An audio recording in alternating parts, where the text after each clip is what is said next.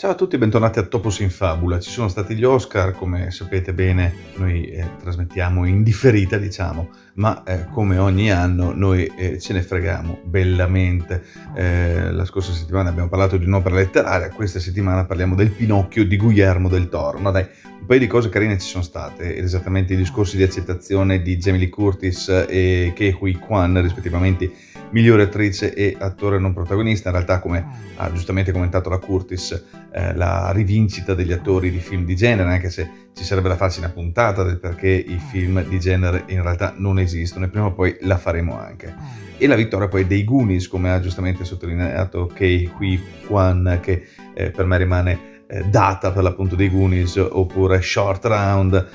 Indiana Jones e il Tempio Maledetto. In ogni caso, due delle reazioni più sincere della storia degli Oscar, insieme a quella di Brendan Fraser, del quale abbiamo auspicato la vittoria la scorsa settimana. Non mi soffermerò invece a parlare di Everything Everywhere All at Once, perché come dice Ego in Ratatouille, anche l'opera più mediocre ha molta più anima del nostro giudizio che la definisce tale. Detto questo, fanculo l'Academy e concentriamoci sul Pinocchio di Guillermo del Toro, ma prima, come sempre, sigla!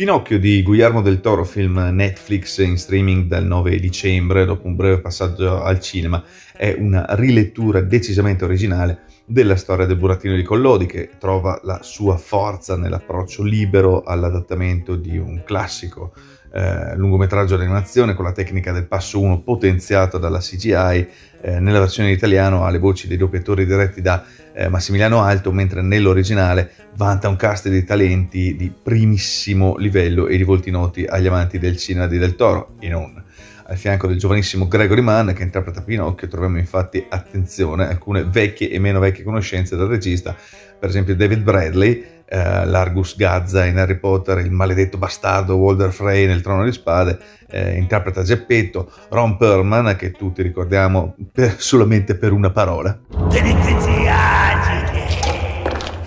Nei panni del podestà, Kate Blanchett, che tra l'altro ha implorato eh, il regista di partecipare al film in qualsiasi modo eh, e anche se Del Toro le ha detto che l'unica parte rimasta era quella della scimmietta spazzatura, eh, lei ha accettato senza discutere. Um, Tim Blake Nelson, fratello dove sei, lo ricordiamo insieme a John Turturro e a, a George Clooney eh, nel ruolo dei conigli neri, con loro anche Iwan McGregor nel ruolo del grillo, Christoph Waltz in quello del conte Volpe e Tilda Swinton che scopro avere 62 anni come passa il tempo nel ruolo della Sfinge e dello spirito della foresta. Completano inoltre il cast Finn Wolford, ehm, il Mike Wheeler di Stranger Things nel ruolo di Lucignolo e John Turturro che ritrova appunto Tim Blake Nelson nel ruolo del dottore, un cast della Madonna per usare un eufemismo. Un po' di trama, lo so che la storia di Pinocchio la conoscono anche i muri, ma qui si tratta di una rilettura, quindi ci sta anche la trama. Siamo nell'Italia a cavallo tra la Grande Guerra e l'ascesa del fascismo, eh, il falegname Geppetto perde il figlio Carlo a causa di un bombardamento, in preda al lutto, all'alcol e al delirio decide di ricordarlo intagliando un burattino di legno, portato in vita dallo spirito della foresta di qui sopra. Um, Pinocchio vivrà avventurose eh, e burrascose eh, vicissitudini diviso tra la spettacolarizzazione del suo talento di intrattenitore e la spinta al suo reclutamento da parte del nascente regime di quel porco di Mussolini. Pinocchio di Del Toro arriva tre anni dopo il Pinocchio live action di Matteo Garrone, che non è troppo male, e a qualche mese di distanza dal lancio su Disney Plus del Pinocchio in tecnica mista di Robert Zemeckis con Tom Hanks, quello sì che fa cagare davvero. Due predecessori che dimostrano quanto sia difficile attualizzare la febbre di Collodi. Il primo film, infatti, um, nella sua smania filologica risulta incapace di dare una coesione agli episodi narrativi, mentre il secondo è totalmente superfluo e eh, posticcio nel riporre, eh, o meglio nel riproporre eh, pedissequamente la storia del cartone animato del 1940, cosa che alla Disney piace parecchio fare. Col suo film Guillermo del Toro però eh, riesce a trovare eh, il modo di rendere nuovamente rilevante il personaggio di Collodi a patto eh, di snaturarne la storia e il contesto per adattarli al suo immaginario. Prima ancora di colpire per una trama inaspettatamente diversa dall'originale, il Pinocchio di Del Toro è infatti soprattutto un trionfo dell'immaginario del regista messicano, che riporterà i suoi estimatori a creature che sembrano uscite dal labirinto del fauno, dalla forma dell'acqua o dal recente eh, Cabinet of Curiosities. Se non avete mai visto niente di Guillermo del Toro, vi consiglio di farvi una cultura perché assolutamente merita. Vi basti sapere che ha rifiutato la regia della trilogia um, dell'Hobbit perché aveva annusato il livello qualitativo tragico, caratterizzante la scelta di affidare il racconto all'animazione stop motion mista a retropin CGI con miniature che coerentemente con la storia sembrano intagliate nel legno. A sottolineare la magia artigianale dietro il film, una prevalenza dei toni ambrati e, e lame di luce che tagliano l'ombra come nello stile eh, per l'appunto del regista, un valore produttivo che salta all'occhio e da subito chiarisce come a tutti gli effetti Pinocchio sia un film d'autore nella misura in cui rende chiara in ogni inquadratura l'impronta di Del Toro. Per Pinocchio infatti il regista ha seguito la produzione nei minimi dettagli operando una eh, una scelta meticolosa del team creativo per portare in vita la sua rilettura. Ha infatti messo in squadra eh, Mark Gustafson, direttore dell'animazione per Fantastic Mr. Fox di Wes Anderson, eh, lo studio californiano Shadow Machine, eh, quello di Bojack Horseman per intenderci, e quello messicano El Taller de Chucho un vero miracolo che alla fine, grazie a Netflix, il film sia stato realizzato dopo l'annuncio del 2008 e un inferno produttivo decennale fatto di annullamenti e passi falsi,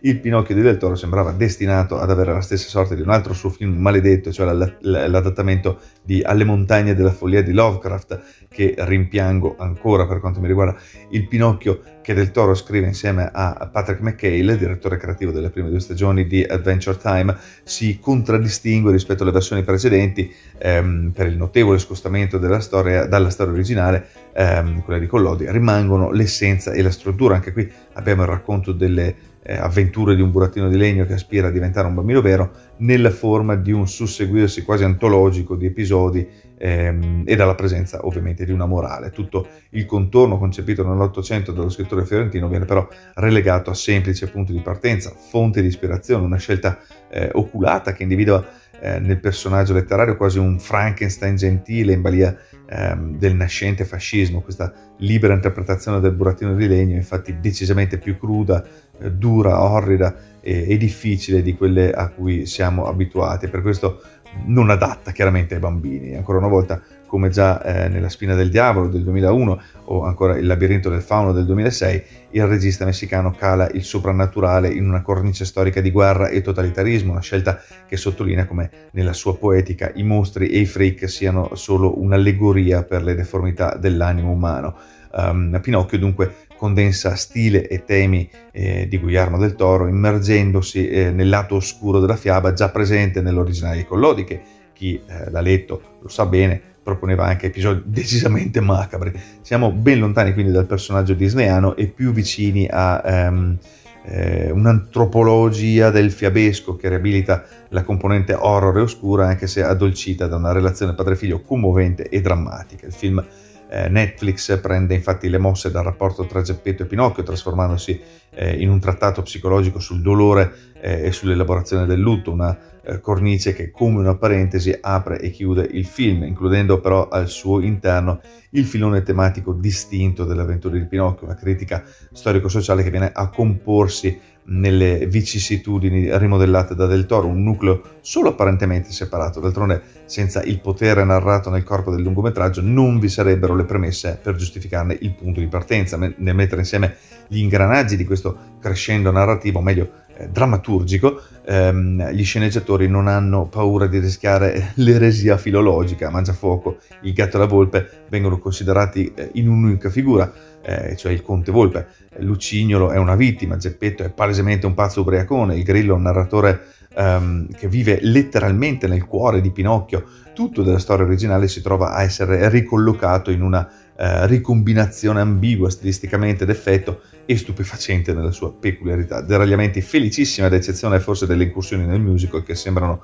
eh, forzate e incoerenti con il tono d'insieme che fa molto Disney. Il Pinocchio di Guillermo del Toro rimane un lavoro faticoso, enigmatico e stratificato assolutamente, caratteristiche che per atmosfera e temi lo avvicinano al classico di Collodi più di quanto non sia accaduto con molti altri adattamenti molto edulcorati. Esplicite sono le immagini sulla morte e la rinascita, esplicite le forme di violenza, intenso il geppetto infuriato per il lutto del figlio che canalizza la propria disperazione e pulsione di morte nella creazione di un golem di legno, eh, Del Toro fa del Pinocchio di Collodi una fiaba ancora più oscura in cui si avverte l'eco della mitologia classica, dei grandi temi della vita, della morte e della reincarnazione, ma è anche una critica aperta ai totalitarismi e alla degenerazione civile. Nel nuovo Pinocchio assistiamo a un rinnovamento stilistico, una scelta autoriale precisa e senza fronzoli che si fa carico della pesante responsabilità di rilettura integrale e storicizzata di un classico senza tempo, un'opera assolutamente da non perdere.